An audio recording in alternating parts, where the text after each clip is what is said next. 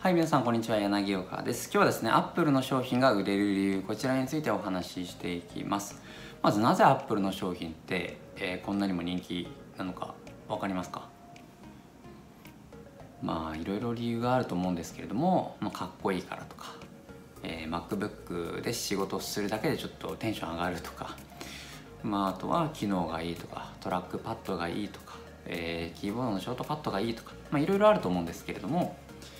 まあ、ちなみに僕はですねもともと Windows 派だったんですよ。で最近は全然ゲームやってないんですけれどももともと Windows でしか PC ゲームってできないので、まあ、それで Windows だったっていうのもあるんですよね。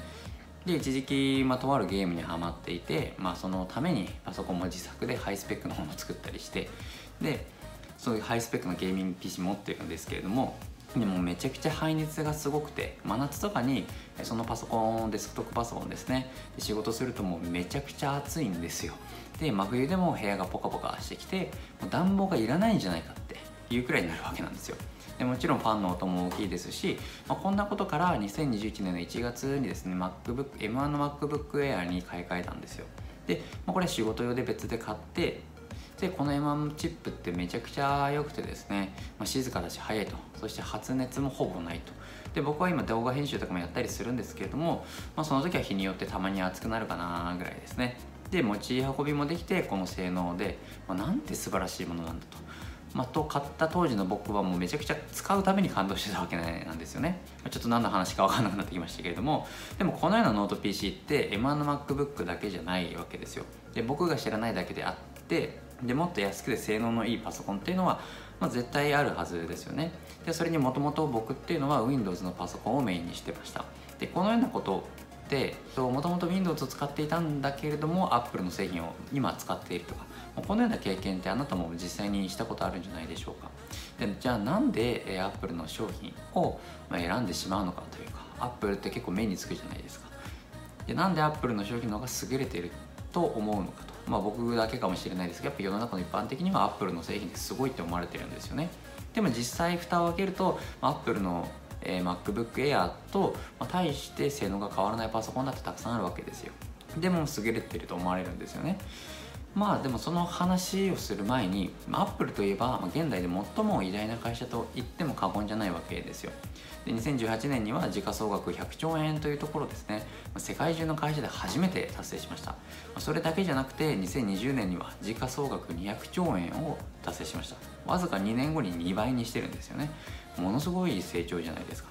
でまあこんなに成功している会社の秘訣はどこにあるのかというところをですね、まあ、今日はこれをお伝えしていきたいと思います。で、まあ、なぜアップルの商品は爆売れして成功できたのかと。でそれは商品の性能が良かったからなのか、えー、使いやすかったからなのかそれともデザインが良かったからなのかと、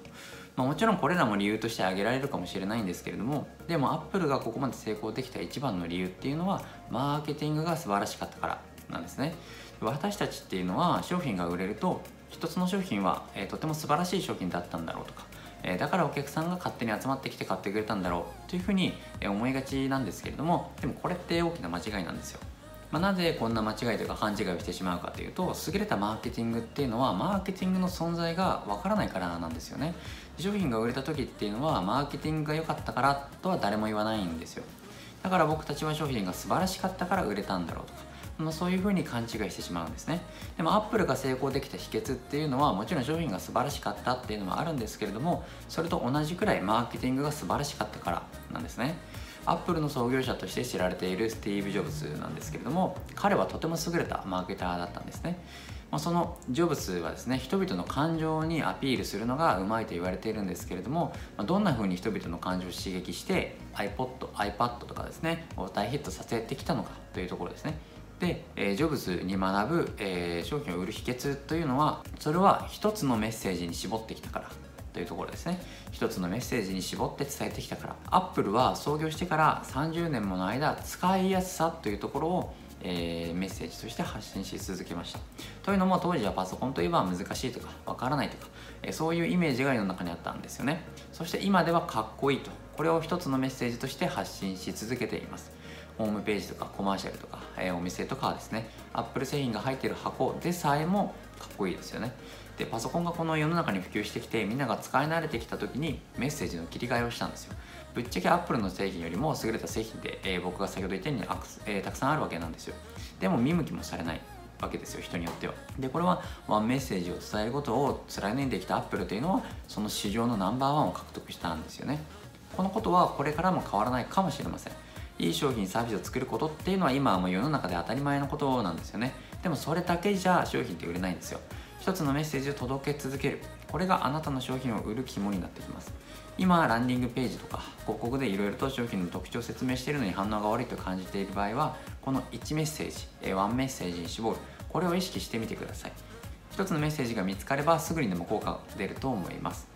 このメッセージのですね簡単な見つけ方の一つをお伝えしますけれども今まであなたを選んでくれたお客さんにこのような質問をしてみてください。購入前の不安は何だったんでしょうか？購入前の不安は何だったんでしょうか？これがですねあなたの強みを知るための魔法の質問です。